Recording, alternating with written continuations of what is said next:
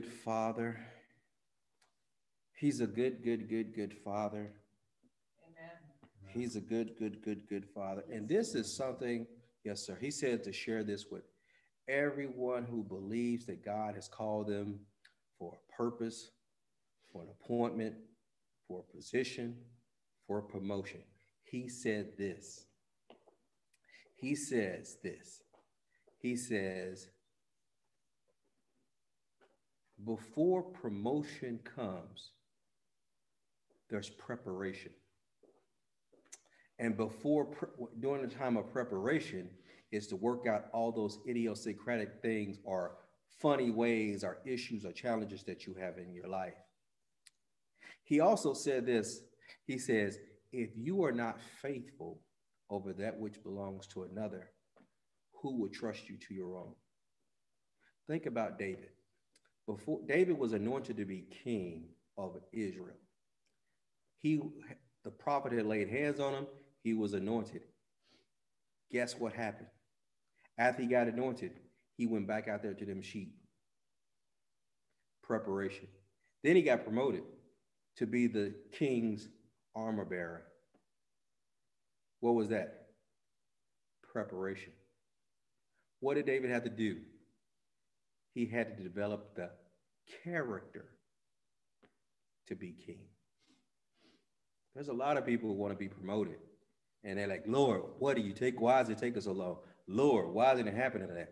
Lord, what's the deal? God's like, you're not waiting on me. I'm waiting on you. If you are not faithful over that which belongs to another, you won't be faithful to your own. See, a lot of people want the big stage and the lights and all that, but that's the small part. The big part is behind the scenes, after the amens, after the benediction, after the lights go off, when you got to deal with people's everyday life. And God is saying, if you are not faithful and diligent over that which belongs to another, he says, you're not prepared for promotion. Because guess what? The things that you are watching now are the things that you're going to have to do. And if you're not willing to do it while you're with somebody else, you won't be faithful enough to do it when it's your own. My spiritual father taught me that also. He says, wear everything loose. He's like, hey, you might need to park the cars today. You might need to usher today. You might need to, do the communion today. Whatever is called, you're called upon to do, you should be doing it as if you were at the position which you're believing God or God has already showed you to be at. If you're not willing to have that kind of work ethic and discipline where you are at now, you won't have it when you get there. People say, it's like somebody saying, when I get $1 million, I'm going to give my tithe to the church. If you won't tithe off of 500, you definitely ain't going to tithe off of $1 million. Oh man, that's too much. God looks at the small. Men look at the big. God looks at the small. Yes, he also said to say this. He says, I look at your heart. People say a lot of stuff. God looks at the heart. He's looking at your heart. What's in your heart? What's your motive behind what you do? When you do what you do, what's your motive behind what you do? Are you looking to get glory? Are you looking to give God the glory? What's your motive behind what you do? And he says, it's time out for that other stuff. If you're looking to be promoted, because promotion doesn't come from the north, it doesn't come from the east, the west, or the south. Promotion comes of the Lord, and God promotes based off of faithfulness. First faithful to him, then faithful to whatever it is he's called you to do, no matter how small it is. When I got into prosthetics and orthotics, I came in the door as a technician, the lowest man on the pole. Even though I had the credentials to be higher, I came in on the lowest level. You know what it was teaching? Character.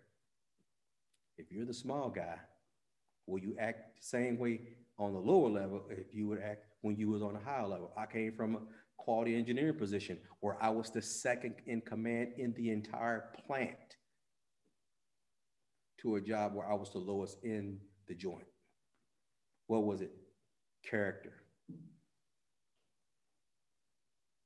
So he says this is a word for those looking and looking past the preparation time. You just want the promotion. He says you won't get it until you let me work on your character. You'll never get there until you let me prepare you my way, not your way. Because a lot of people believe they're doing it the way God said. God says you are not. God wants to prepare you. Let him position you. Don't try to position yourself. Book of Proverbs says it. Don't try to position yourself at the table and then have somebody tell you to move down to the other end. Let God put you at the table, and then you don't have to worry about nobody trying to move you from the table. God is the one who promotes, not man. If we promote you, understand it came from God.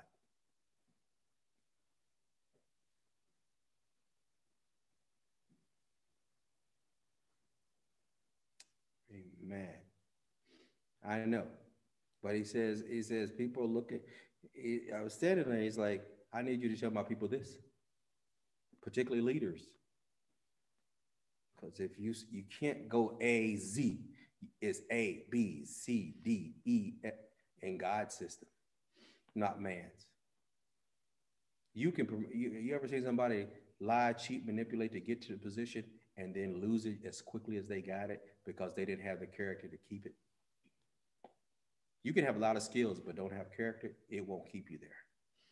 God's looking at your character. I know.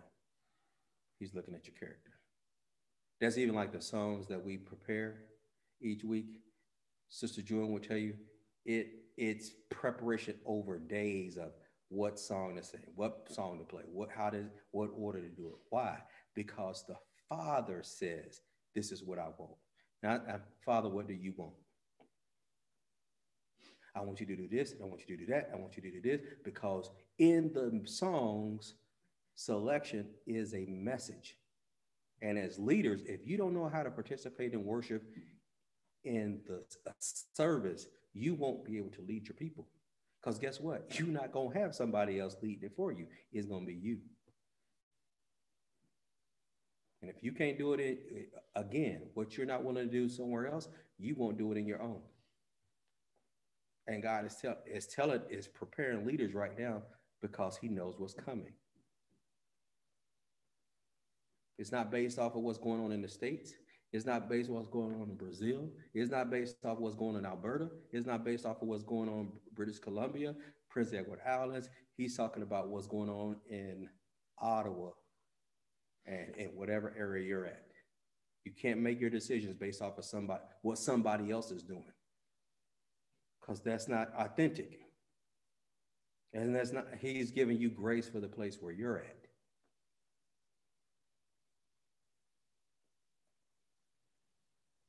So that's what he said to say. Like it, love it, hate it, that's what he said to say. He says my people are as distracted as the world because they're looking at everything else but me. He says, it's time out. I'm telling you, if you ever expect to get what God wants you to be, you're going to have to do it God's way. If you're frustrated right now because you ain't seeing it happen the way you thought it was going to happen, don't look at God. Look at you. Because God did his from the foundation of the world.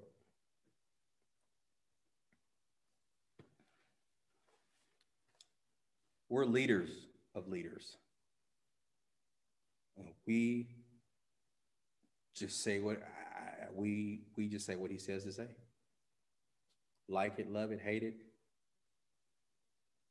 If you're upset, go talk to the Father. But well, God, I'm doing everything you told me to do, not the way I'm telling you to do it. And you've added stuff in there I didn't tell you to add. And it's subtle, and it's easy, and it happens. And he says, you're so busy doing stuff now, you don't even have time for me. I had a conversation with one of my accountability brothers, and it told, and this is what the Spirit of the Lord said, and he don't mind me sharing this. He says, don't you look where you're at now as a stepping stone to get to where I called you to be. Use this as preparation time, because that's how God sees it. If you keep looking past where you're at right now, you'll never get to where God is trying to get you to, because you're not learning the lessons you need to learn in this season.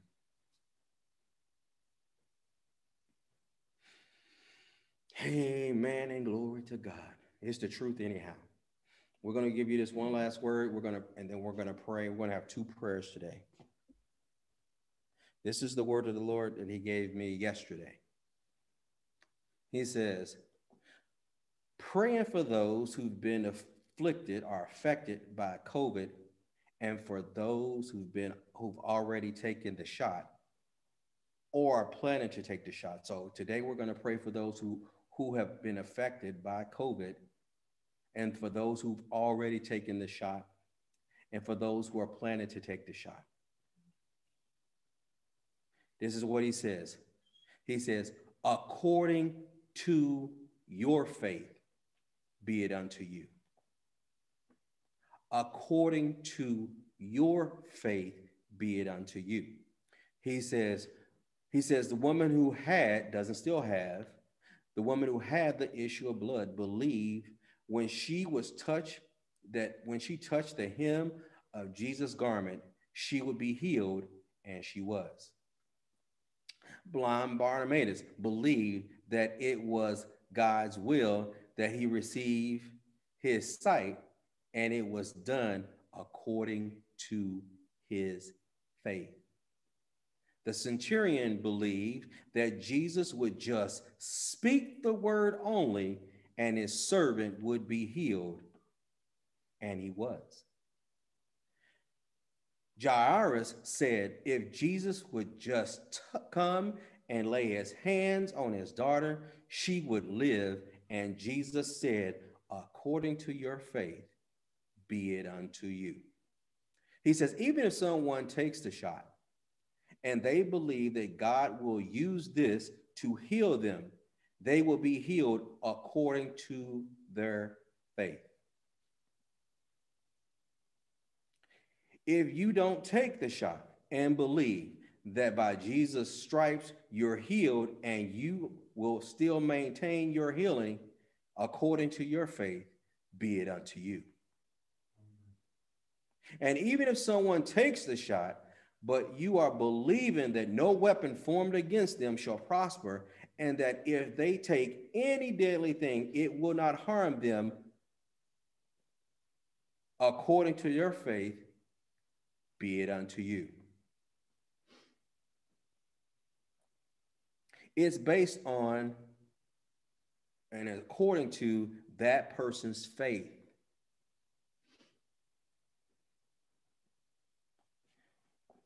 Did y'all hear that? It's based on and according to that person's faith, and they will be healed and delivered. It's according to my word, the Father says. I'm not limited to what man is trying to do. Amen. I'm not limited to what man is trying to do. And that's the part that the church has to understand. God is not limited to what the world or the man is trying to do. He says, I will show myself mighty, and I will show myself strong. So this is the charge or the commandment he's given to the church. Create opportunities to create faith, not fear.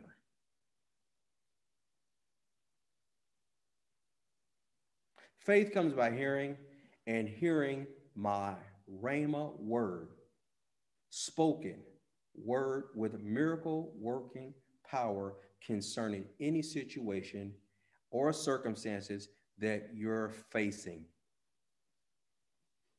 So according to that person's faith, be it unto them. They may not be doing it the way that we may think that they should. We may believe that they should do this, but we may believe that they should do that. But if the person has come to the conclusion that, hey, this is the only way it's going to happen, God will respond to their faith.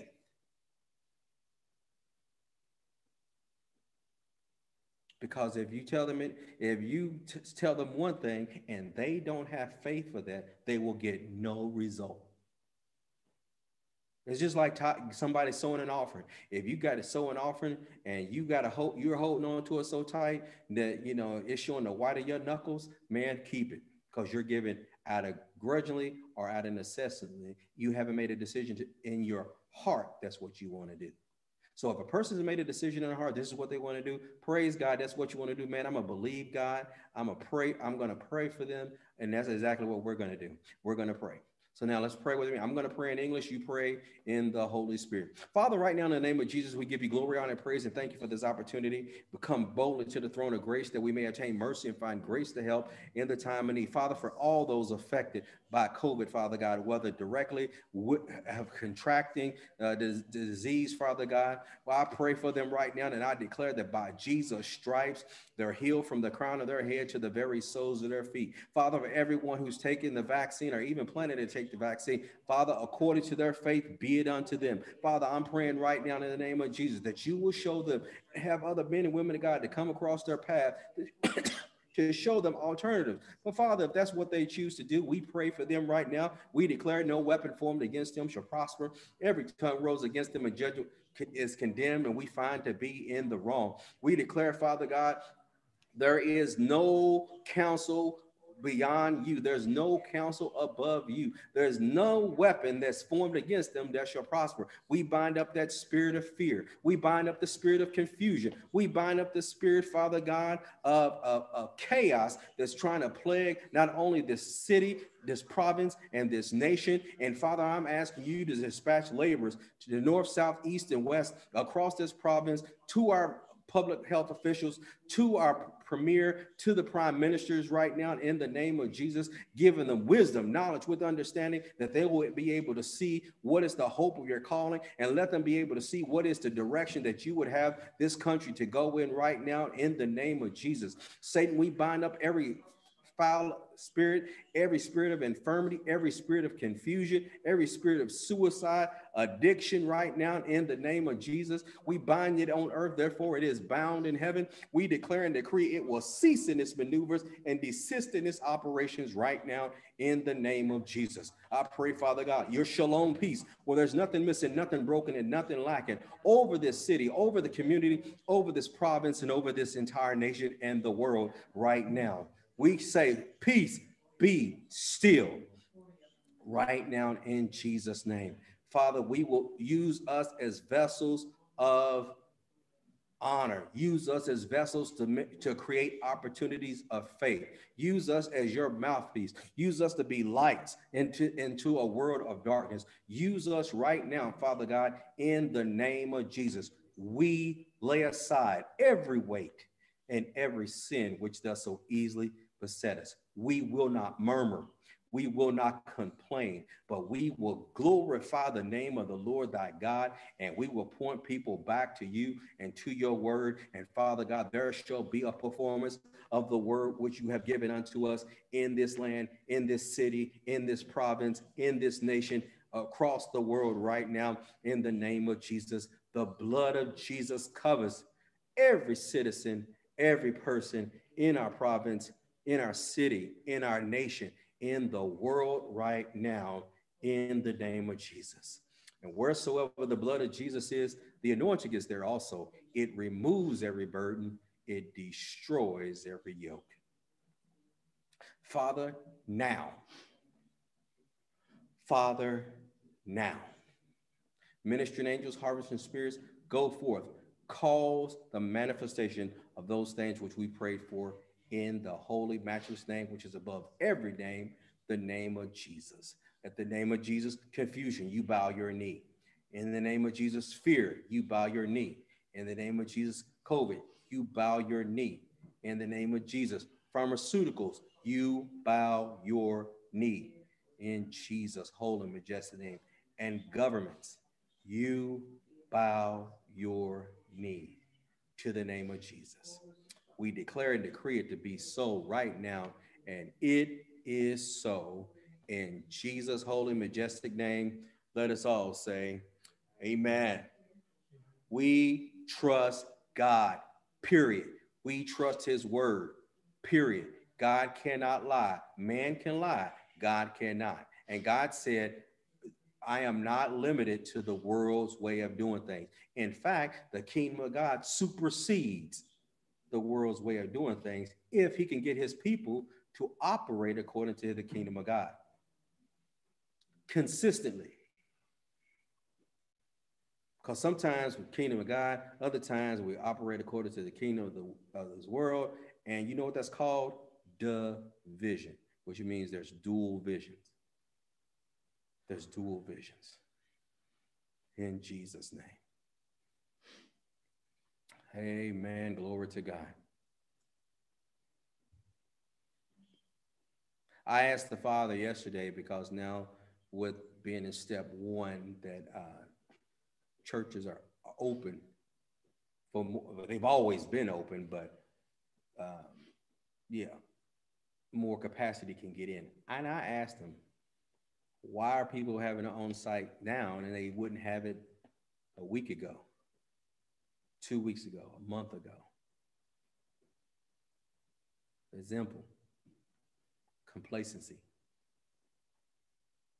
People have gotten complacent. Leaders have gotten complacent. It's easier. Let them stay home. But a lot of the danger with that is many people who went home won't come back.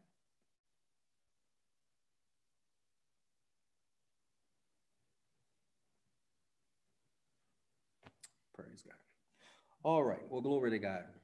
You ready? All right. We're going to have Sister Rita come, and she's going to pray for the women of God in the city of Greeley, in this province. And then I'll be right back after station identification. In Jesus' name.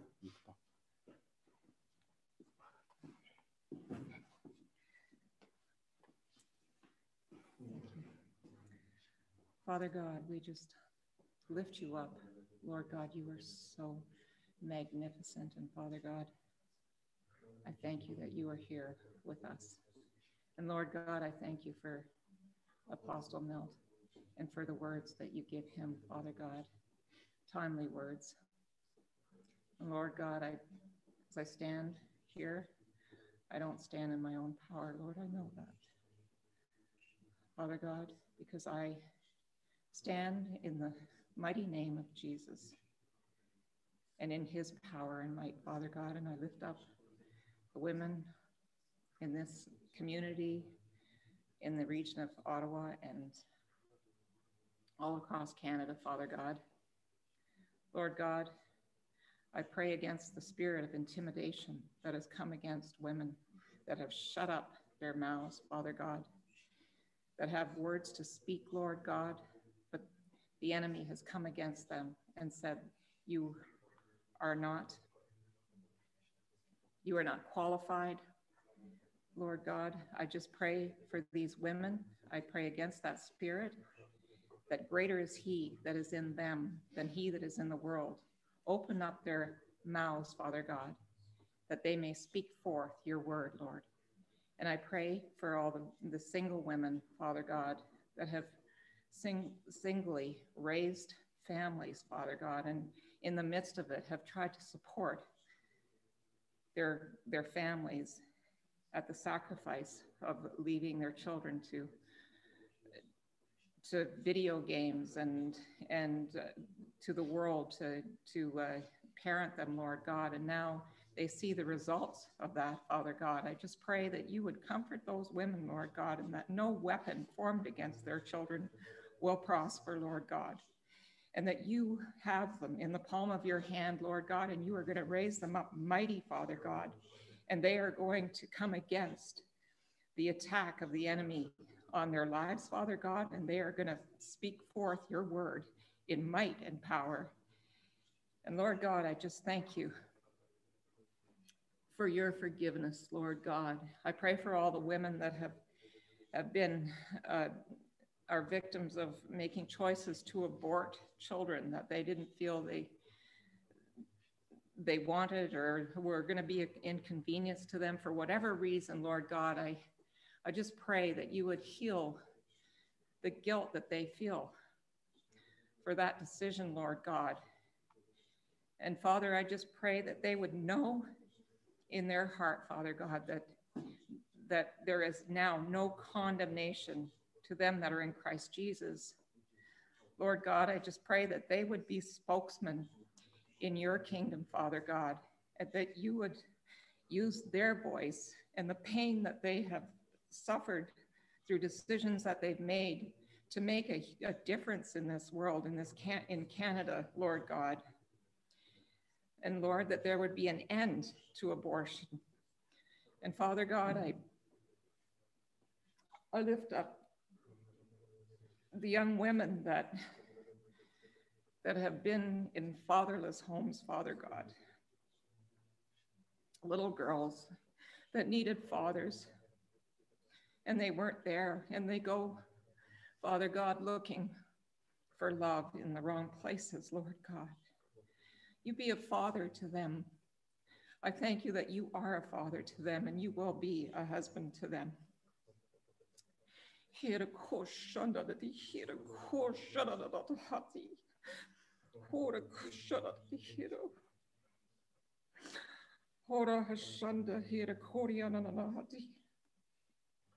Father God, you are raising them up, Lord God, and they will be like the woman at the well. They will be evangelists, Father God, and I thank you for it. Lord God, you are a good father. You are so faithful to your word, and we trust in you. You are trustworthy. Thank you, Jesus. And Lord God, may it be, Father God, in Jesus' name, amen. Amen. Amen. Glory to God, glory to God, glory to God. Man, I tell you what, there is nothing like, yes, sir. Many people pray in accordance to James chapter 5. They said, let the fervent, effectual prayers of a righteous man make tremendous power available. But most of the time, they believe that means loud and shouting and nah, but it's not. You know what it really is? Effectual, heartfelt prayers. Effectual, heartfelt prayers. See, when a person is praying from their heart, not from their head, you get results. Remember, because the Father's looking at your heart. Excellent. Excellent job. Excellent job. Excellent job. See, this is, yes,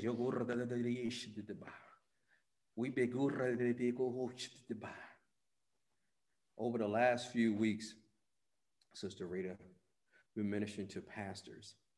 And you know, the message has been is no more shame. And we post no more shame. Because when you're operating from a position of shame, because God doesn't shame you. When you're operating from a position of shame, you always got to put on this air, and everything has to be perfect unless somebody sees you and they realize you ain't. But quiet as it's kept, if you look at them, you will find out they ain't either. So how does God do it? When he's brought you out, he promotes you so you can help bring other people out. Preparation is never wasted time. I was telling them, when God was bringing me out, he did mine publicly. He did the work privately, but we declared the work publicly. You know what we did? We disarmed the enemy, because guess what? He can't use that against me. And guess what, Rita? He can't use it against you either. Glory to God. Ain't no shame. There's no shame. What? Yeah. What did you? Man, I did it. Yeah, crazy as I'll get out. Who crazy as Cuda? But guess what? Now, oh boy, I'm on the other side. I was driving down the road yesterday. I'm going to share this and we're going to jump right into word. I was driving down the road the other day, yesterday, and was talking about just how much God loves you.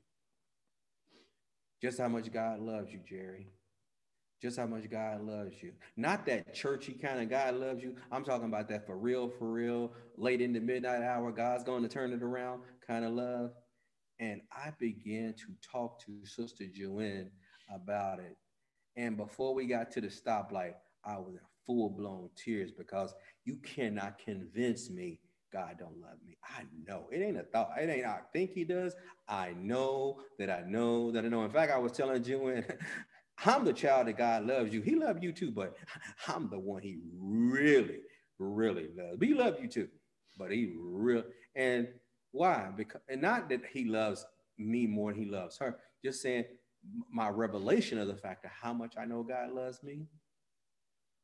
No fear, Jerry, no fear. And you know what? That's good, Holy Spirit. You got to let them go through the process. Because husbands want to protect. Real men want to protect. But God says you got to let them go through the process because you will only deal with the fruit. He's dealing with the root. I appreciate it, but I had to obey God. This is what I need her to do. You want to know why? Because when she's not carrying that around, she's a she's a great wife now, but she'll be even greater. You're a great, great, great daughter now, but you'll be even greater. You're a great, great, great mother now, but you'll be even greater. Why? No more shame. I don't even let nobody invite me to the shame show. I just changed the trauma. Wrong number, click. Wrong number. In the name of Jesus. Are you ready for the word today? Yeah. Amen. Here we go. Ooh. Oh, and next Sunday is Father's Day, so get ready for some barbecue and some barbecue. Yeah, don't look at me. What y'all think? I'm talking about pulled pork or something? No, I'm talking about real barbecue, like Southern style in Jesus' name. It's good. It'll kill you, but it's good. So... Hallelujah. Hallelujah. Amen. Oh, Lord, thank you. Yeah. Yeah. And you know what I found out, Doug, is when we think God is working the least is when he's working the most. We just haven't seen the harvest yet. You know what he needs? Keep our foot on the gas. Keep your foot on the gas. Don't give up. Give up? Are you crazy? You can't have my family. You can't have my loved ones. You can't have my neighbors. You can't have my city. You can't have my province. You can't have my nation. I don't care how crazy they're trying to act right now. You can't have them. Okay. Whew. I'm ready. Tag, I'm in. Okay. The Spirit of the Lord God is upon me because he has anointed me to preach good tidings and said, unto the meek. He has sent me to bind up the brokenhearted, to proclaim liberty to the captive, open of the prison to them that are bound, to proclaim the acceptable year of the Lord, a day of vengeance of our God, and to comfort all who mourn. To appoint unto them that mourn in Zion, to give unto them beauty for ashes, the oil of joy for mourning, the garment of praise for the spirit of heaviness, that they might be called the trees of righteousness, the planting of the Lord, that he may be glorified. And they shall build the old waste, and they shall raise up the former desolations, and they shall repair the waste cities, the desolation of many generations. Who's going to do all those things? Those who the Spirit of the Lord is upon, those who the anointing is upon. And if you are in the body of Christ, that is you. Jesus ain't going to jump off the throne. When Jesus come off that throne, he going to come, and you're going to have... whatever sound is going to be heard, and you're going to be caught up and meet him in the air. And guess what's going? He's not coming back down to do what he's already given you the authority and the anointing to do. Thanks, man, for that one amen. Ooh, thank you, glory to God. Amen. My amen section was a little slow this morning, but that's all right. You know, y'all still bathing in the Spirit. Amen. Glory to God. Here we go. Amen. Amen. Amen. Amen. Now, the power of giving, Father, we thank, honor, and praise you for this opportunity in your word. We thank you that our preaching and teaching will not be with the enticing words of man's wisdom. Holy Spirit, continue to move up and down each and every aisle. Continue to touch each and every person across the airways. I decrease that you may increase. May you have your way in us and through us this day. Let the words of my mouth and the meditation of my heart be acceptable in thy sight. Let my tongue be the pen of a ready writer, writing the very oracles of your word on the tablets onto their hearts right now. I yield totally and completely to you. In Jesus' name, amen. Now, and if I was to give this message a title, and I know y'all big on titles, so I'm going to give you a title. This is the message title, From the Inside Out. From the inside out. Now, last week we was talking about the hidden agendas, and we was talking about before that, you know, some other titles, talking about what's done in the dark. And bottom line, what it really comes down to is exposing what's going on currently and what's coming, what's about to go down. Are y'all ready for the word? Here we go. All right, here we go. Now, first of all, I got to tell you, why is this message called, well, From the Inside Out? When we begin to get into it, you're going to understand why it's called From the Inside Out. Now, where's the battle going on? The battle is going on in your mind. Turn with me over to 2 Corinthians chapter 10. I'm going to start at verse number 3, reading out of the Amplified Version, and it reads as follows. For though we live or walk in the flesh, we are not carrying on our warfare according to the flesh. So let me newsflash, you are in a battle every single day. Whether you can see your enemy or not, does not change the fact that you are in a battle every single day. You have an adversary. His name is Satan.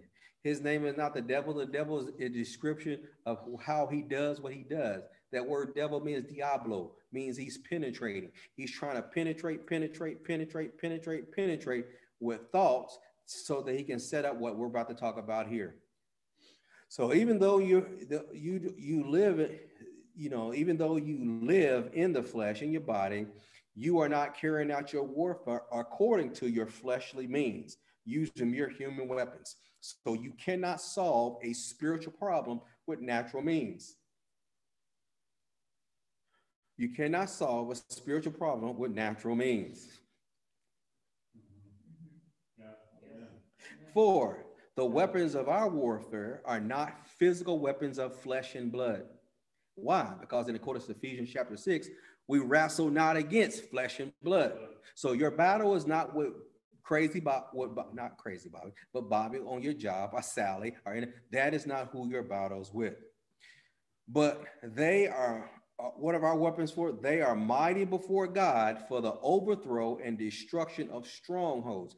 Now, a stronghold is a fortified pattern of thinking, and everybody has them.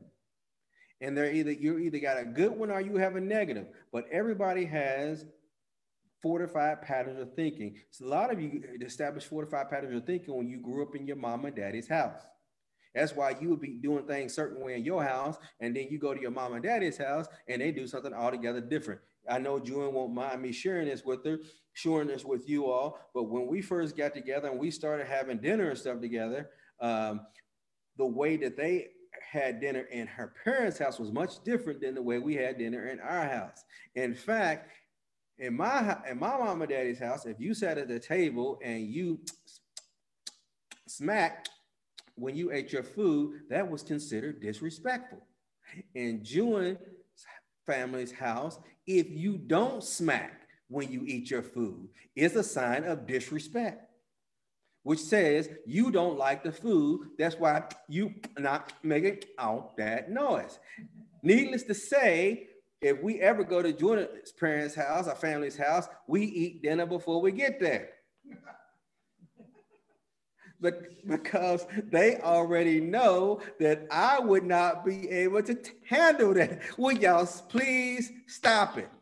But it's a fortified pattern of thinking in their mind that they don't see anything wrong with that. I love them so. I mean, she's going to tell him today that I talked about him, but praise the Lord. So it's a fortified pattern of thinking and their stronghold. And what we're supposed to do is our weapons are used to overthrow and destruction of these fortified patterns of thinking. Not all, but the fortified patterns of thinking to refute arguments, theories, and reasonings, and every proud thing and lofty thing that sets itself up against or above the true knowledge of God. So what we're saying is, if you have a fortified thought, way of thinking that tries to supersede, exalt itself above the true knowledge of God, whether it's an argument or a theory or reasoning, and how many people know you got all that going on right now? You got all people who thinking all kinds of things that try to exalt itself above the knowledge of God, and they're wondering why people are not buying it hook, line, and sinker. And guess what they're using to get it across? Fear and confusion. So our battle is not against flesh and blood, but what we are to do is to pull down, overthrow, cast down any arguments or theories or reasonings or any proud thing, a lofty thing that tries to set itself up above or against the true knowledge of God and would lead every thought and purpose away captive into the obedience of Christ. So if I have a wrong pattern of thinking that supersedes or tries to go against what the word of God says, my responsibility is to take that thought, cast it down, and replace it with a new one. Well, what the word of God says about that situation and circumstance. Now, we talked about this last week, how deception was running rampant. And Jesus was saying in Matthew 24, verse number 4, he says this, he says, "And Jesus answered and said to them, see to it that no man deceives or misleads you. For many will come in my name saying, I am the Christ, and they will mislead many."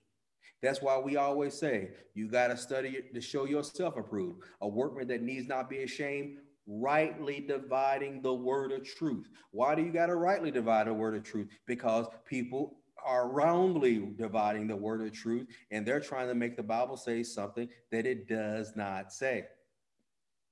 He also goes on to say, he says in verse number 11, he says that many false prophets will arise and will mislead many. Who's saying this? Jesus. Who's he talking to? His disciples, telling them what they can expect to see in the last days, in the latter days, because we've already been in the last days. So if deception is running rampant, what does that deception look like from a practical standpoint? I'm so glad you asked. Now, we talked about this also last week in Isaiah chapter 5. Isaiah chapter 5, I'm reading verse number 20 out of the New American Standard Bible, and it reads this. What does deception look like from a practical standpoint?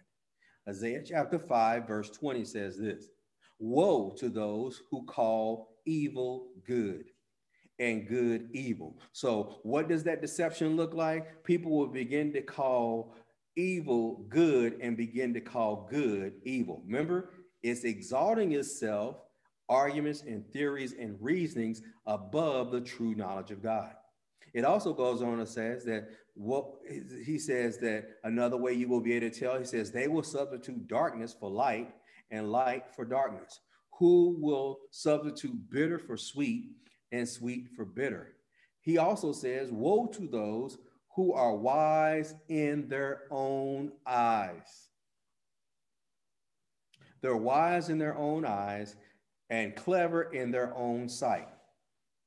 So what does that mean? I have disregarded what it is that the true knowledge of God's word says, and I am wise in my own eyes, and I am clever in my own sight. In other words, man, you can't touch this. I'm so smart. I don't need to go to nobody's church. I don't need to hear nobody talk to me about no Jesus. I'm a self-made man. you are already deceived, because if God ever stopped giving you breath, you will be dead by the end of the day. My alarm clock woke me up this morning. I can guarantee you there's many people around the world today, the alarm clock is still going off and they have not gotten up yet. God's mercies are new every morning. He's the one, he breathed air into your body and you became a living person. So what does deception look like? It looks like those who are calling evil good and good evil, who are substituting darkness for light and light for darkness, who are substituting bitter for sweet and sweet for bitter, and those who are wise in their own eyes and clever in their own sight. He said, woe are those who are heroes and drinking wine and valiant men and mixing strong drink, who justify the wicked for a bribe. What do? They justify the wicked for a bribe and take away the rights of the ones who are right. Can anybody see any of that going on today? Mm-hmm. But it's nothing new, because all these things was going on thousands of years ago. You know, I was with the Father this morning, and I'm going to share with you about some ways, or some distraction ways, that people are using these, carrying out these very things. Like last week, we talked about, you know, this month, because they have this month that they're celebrating. They call it Love is Love, but love is not love. We found out last week there was at least 4 different types of love that are expressed. And so love is not love. That is just a redefining a word. And we found out last week that many people take words and it's the same word, but they change the definition to fit their narrative. We found out last week that love, there's 4 types of love. First type of love is storge love. That's the love, empathy, empathy bond. That's between parents and their children. You have phileo love, which is a friend love. That's why the city of Philadelphia is called the city of brotherly love. You got eros love, which is romantic love. That's another word that we get our word in the English, erotic love. Then you have agape love. Now, agape love is the unconditional love, or the God kind of love, which means I accept you, love you. I may not agree with everything that you do. I don't condone everything that you do, but it doesn't change the level for which I love you. That's the God kind of love. That's the kind of love that one of the fruit of the Spirit that you receive when you receive Jesus as your personal Lord and Savior. The Holy Spirit, when he moves on the inside of your spirit, he brings that agape love on the inside. You have it in you right now. Now, whether or not you operate or not depends on the level to which you are flexing your muscles to develop it. Now, I was up this morning, he was sharing with me about this. There was a very horrific accident, or it wasn't even an accident, a situation that happened in London, Ontario about a week ago. And this family was brutally killed by this guy who jumped the curb with his truck and ran them over. So he killed 4 people, and he got charged with 4 counts of first degree murder and 1 count of attempted murder. The media, the premier and the prime minister of our great nation called it a terrorist act. They said they believed, the police said they believed it was a hate act, and it was a terrorist attack because of their Muslim faith. They had no evidence of that. When they did a research on that guy, they found out he had never had any criminal activity. He was attached to no hate groups whatsoever, but they labeled it a terrorist act, right? That happened to a family. It was horrible what happened to them in London. This is why you got to listen to the narrative.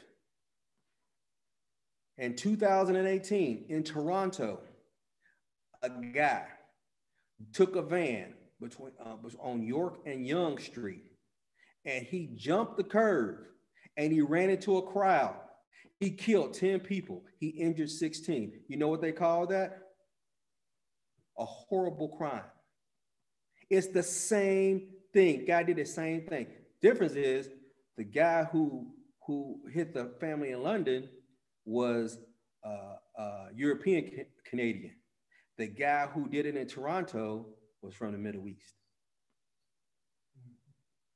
Same crime, same actions, two different narratives about the same thing. So I'm like, how are you going to call it a terrorist attack when if you look up the word terrorist, it doesn't fit the narrative? This is what the word terrorist means. A person who uses unlawful violence and intimidation, especially against civilians, in the pursuit of political aims. It didn't show he had no ties to political aims, had nothing to do with it. Our prime minister said that it was a result of Islamic phobia. He had no proof, still doesn't have proof to this day that that's why he did what he did. Because people do crazy. When people was going to the States, and this Caucasian gentleman went into a black church on a Wednesday night to a Bible study and openly shot and killed 7 people. They still didn't call it a terrorist act. They called it horrific crime. What's the difference? Narratives. It doesn't fit the narratives. So people come together and they're all upset and they think people are coming against the Muslim community. One bad apple does not mean there's a hate against all of Muslims. One bad apple doesn't mean that every white person is a bad cop against people of color. You cannot lump the masses based off of the actions of a few. You know what that's called? Division. If I can get you into fear, remember the adversary needs fear in order to carry out his assignment. The word terror itself means extreme fear, violence, dread, fright, fear that originates, agitates the body or the mind. If you're talking about somebody who's using unlawful violence or using intimidation, especially against civilians, I can say that about the government. You create a situation of fear. And to the point where people are intimidated. If you don't do this, then this is what's going to happen. If we're using the same definition, that is terrorism. You can't have it both ways. The point of all this is when in the last days, deception is going to run rampant, and the way that they're going to use it is by changing definition, same words, different definition. Why do we call this the inside out? When the adversary is coming to create havoc, most people believe he just works from the outside in and he gets some result. But if he really wants to mess up the situation, he works from the inside out. Let me give you an example. Back in the slave days, slave masters used to use some pretty crazy methods by which to get control of their slaves. One was, if you was a bucking, muscle-bound person of color, male, and you could raid people, you was a leader, and if they wanted to break you or cause you to stop bucking, Jerry, this is what they would do. They would tie you down, strip you naked, and tie the guy's arms in 4 different directions with ropes. And then they would beat him, Jerry. And then this is the next perverted thing that they would do, Jewin. Then they would get a slave master from another plantation to come over and sodomize the guy in order to totally humiliate and embarrass him. And if they said, if they'll do it to him, and he's the strongest guy here, they'll do it to us.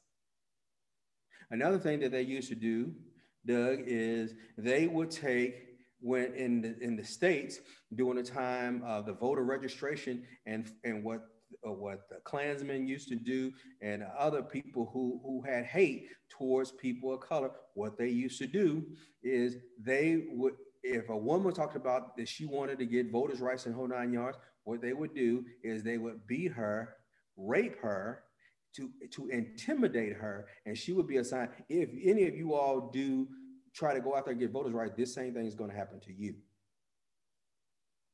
What was the whole thing? Was it called terrorism then? Nope. You know what it was called?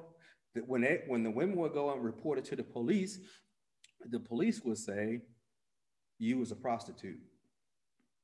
You was a street worker. You had to do something to bring it on yourself. It all comes down to trying to control the narrative. So why is it inside out? Another method which they used to use is this. It's called crab in the barrel. Crab in the barrel. What they would do is they would have a light-skinned person of color and a darker-skinned person of color. The light-skinned person of color would work in the house. The dark-skinned person of color would work in the field. Now you don't have, now they're too busy fighting against one another, because now I just created division between the two. That they can't form together in order to fight the real enemy, and that was the slave owner. So what does the adversary do? The adversary will plant people who are offended, who are bitter, who have no, who may not be as mature in the word. He will plant them in your church. They'll come to church with you on Sundays. And he knows that they're already in the fence, because he's been working on them all for years to get, and they're in the fence, and they're not looking to forgive nobody. And he knows that all you got to do is wait for that person, whether it's male, female, leader, whatever the case may be, to say something that's going to trigger them. And guess what they will start to do? They will create division. And division, if not dealt with, creates church separation. What did you just do? I just totally disarmed your church. And everybody, because you got people on this side, you got people on that side. That's why he said at the very beginning, when you're talking about leaders, if a leader is looking past the preparation time, they believe that they should be there before their time, they will create division. And when they create that division, what do they end up doing? They have one part of the church side with them, the other part of the church sides with the leader, with the pastor or leader. And guess what you just have? Division. You just got used by the enemy. So Malachi chapter 3, I know y'all excited this morning. Malachi chapter 3 shows you a different version, shows you an example of this. Malachi chapter 3, verse 13 says this, in an amplified version. Your words have been strong and hard against me, says the Lord. Yet you say, what have we spoken against you? God says, you have said, it is useless to serve God. And what profit is it that we keep his ordinances and walk gloomily and as if in mourning apparel before the Lord of hosts? They like, what's the big deal with serving God? And I'm trying to do all that stuff, man, and it ain't doing me no good. Shoot. This is what they say. And now we, remember, it talks about being wise in your own eyes and clever in your own sight. And now we consider the proud and arrogant to be happy and favored. Evildoers are exalted and prosper. Yes, and when they test God, they escape unpunished. These are people who are in covenant with God, and they're saying, there's no profit in serving God. Guess what happened, though? It didn't say they said it out of their mouth. It's what they were saying in their heart. Remember, it didn't say Satan when Lucifer, before he became Satan, it didn't say he said it out of his mouth. It says it was found in his heart where he had lifted him. I will exalt myself above the most. I will sit upon the high throne. I will do this and I will do that. And I will be it. And it says iniquity was found in his heart. Jerry, this is where we're going to end. Willfully ignorant. Willfully ignorant. Now, 2 Peter chapter 3 says it this way. Verse 3. To begin with, this is Peter talking. To begin with, you must know and understand that scoffers or mockers will come in the last days with scoffing. People who will walk after their own fleshly desires and say, where is the promise of his coming? For since the forefathers fell asleep, all things have continued exactly as they did from the beginning of creation. For they will willfully overlook and forget this fact, that the heavens came into existence long ago by the word of God, and the earth also, which was formed out of the waters by means, formed out of the waters and by means of water, through which the world that then existed was deluged or overflowed with water and perished. So they're going to forget the fact that when God created the heavens and the earth, he did it with his word. And how the earth at that time was overflowed with water. Then what did God do? By that same word, the present heavens and earth have been stored up, reserved for fire. In other words, when he created the heavens and the earth, he used words. When he recreated and put everything back in order, he still used words. And people are willfully ignorant of these things. Now, what does that word willfully mean? Governed by the will without yielding to reason. Abstinent, stubborn, perverse, unflexible. And ignorance means, don't mean stupid. Ignorance means destitute of knowledge. So they are destitute of knowledge, uninstructed, uninformed. So they have governed their will without yielding to reason. So they have become destitute of knowledge, uninstructed, and uninformed. What is all this setting up to do, Jerry? Apostasy. Apostasy. And apostasy means an abandonment of what one has professed, a total desertion or departure from one's faith and religion. This is how it all started, remember? The weapons of our warfare are not carnal. And what do we have to do? Refute, put off, throw down, pull down arguments and theories and any high thing which tries to exalt itself up above the true knowledge of God. And all these things that we've been talking about up to this point are a demonstration that people are being willfully ignorant of the true knowledge of God. They've made a decision in their heart, not just in their head. They made a decision in their heart. And I don't care about that. I'm going to call good evil. I'm going to call evil good. I'm gonna call bitter sweet. I'm gonna call a sweet bitter. In fact, man, I'm wise in my own eyes. I'm clever in my own sight. And guess the and the people who he's talking to in all those examples was the church. In Isaiah chapter 5, he's talking to the children of Israel.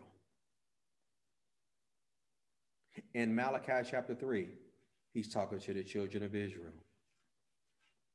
When Paul was talking to 2 Corinthians chapter 10, he's talking to the church at Corinth. When Peter was talking, he was talking to believers. And he's telling you all these things.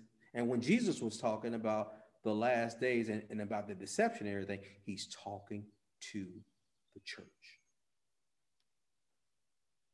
And what is it? All that balled up in a great ball of wax comes to one conclusion.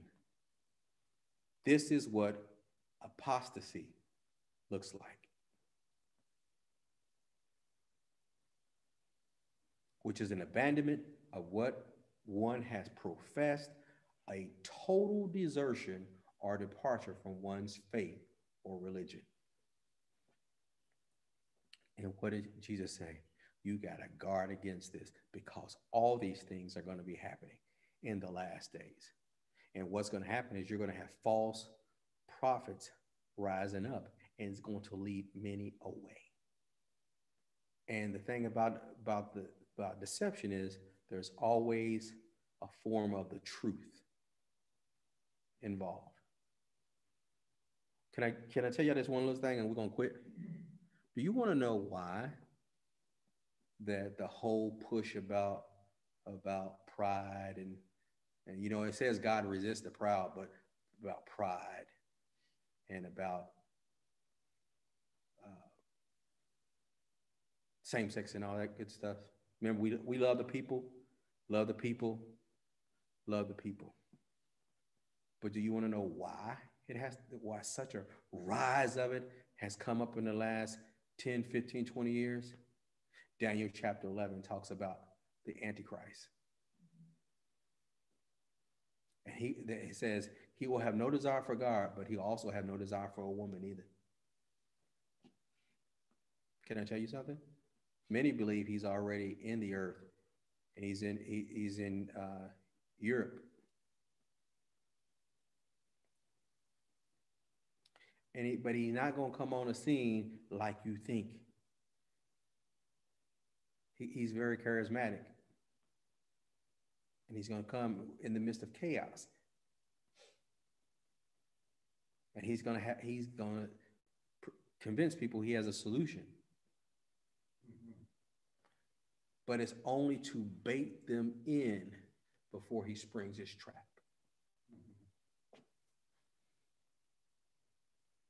There's always a why. This is the why.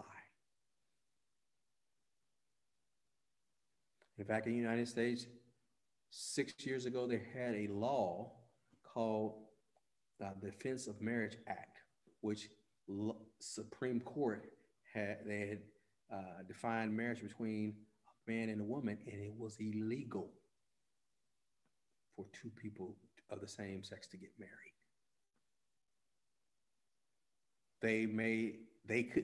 What they did is they said that law was unconstitutional. They couldn't change it. They just said it was unconstitutional, which gave people a right to be able to marry one another. They just changed the definition. Is this a bash? Absolutely not. This is just telling people know what it is that's going on. We don't hate the people. Why? Because they just pawns in the game. Love them. Love the people. But fornication is fornication. Whether it's heterosexual, same sex, fornication is fornication. Any sexual acts outside the confines of the Bible definition of marriage. Doesn't matter who it is. Amen? Amen. The adversary is working from the inside out. So now that you know that, you got to guard, like it says Proverbs 23, you got to guard your heart, because out of your heart come the issues of life, and it's going to be people who are closest to you. Inside out. So, Father, we thank God and praise you for this opportunity in your word. Thank you, Father God, for the word that came forth today. Thank you, Father God, for hearing our prayers, not only hearing our prayers, but also answering our prayers. We give you glory, we give you honor, we give you praise. And you ask the question, why would you say this on a Sunday morning? Because the Father says you cannot be silent.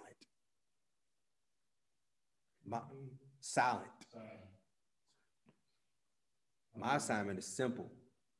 What he shares with me in the dark, I will proclaim in the light.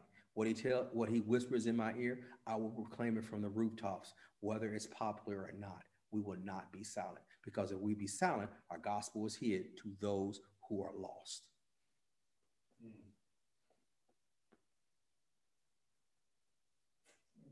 So, if you've never accepted Jesus before as your personal Lord and Savior, you'd like to do so today. Because you know what? Why would God say all this to you? Why would God warn everybody about what's about to go on and what's going on currently?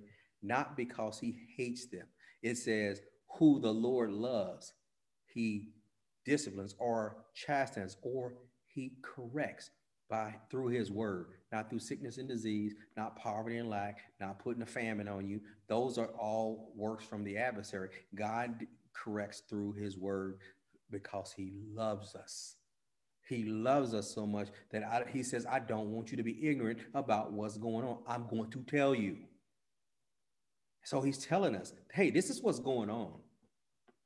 So you don't get caught up in all the noise, because what they're talking about on the media is just noise. It's not always the truth, which we've already been able to prove today. Is what they say is not always true. Not even what politicians say is already always true. How do you know if they lying? They open their mouth. It's not always true, but God is always true. Jesus is always true. And he told me to tell you that he loves you. And he says, I extend this opportunity to you that if you confess with your mouth the Lord Jesus and you believe in your heart that God raised him from the dead, you shall be saved. But with the heart man believes unto righteousness, and with the mouth confession is made unto salvation. So pray this prayer with me. Say it out of your mouth, mean it from your heart, and you will be born again. Sure enough, right now, which puts you back in right relationship with God, puts you back into the kingdom of God, and then helps you to be prepared for life everlasting. So say this with me. Dear Heavenly Father, in the name of Jesus, I do believe Jesus Christ is the Son of God. I believe he died for me on the cross and carried my sins for me. Lord Jesus, save me now. Come into my heart. I make you Lord of my life. Fill me with your Holy Spirit right now. I believe I'm saved, healed, delivered, made whole, and filled with the Holy Spirit right now. In Jesus' name, amen. Now, if you pray that prayer for the very first time, we want to welcome you into the family, welcome you back into the family, back into the kingdom, back into right fellowship. So what do you do now that you're born again? Now you got to get in a word-based church, because being born again is just the first step. Being born again or learn how to live life in the kingdom of God is your next step. Now, what does that mean? You got to find a church that will teach you about the death, burial, resurrection of Jesus Christ, and also about the blood and how to practically apply the word of God to your everyday life. We believe Ignite Depot is that place, and we would love to have you. All you have to do is go to info@ignitedepot.com. That's info@ignitedepot.com and register. And we come in. We'll do the COVID screening and physical distancing. And man, you can participate. Or if you're too far away, because if you're in another country, or you're too in another province, man, continue to watch us online. We'll be here every week at 9:30 sharp on 9:25 sharp on Sunday morning, because we begin pre-service prayer at 9:25, and then by 9:30 comes, we're all adding our faith and all adding our supply of the anointing into the service. So on behalf of Sister Juen and all those who are here at the Ignite Brigade, we want to thank you for joining us today. God bless you, and you have a great week. Bye-bye.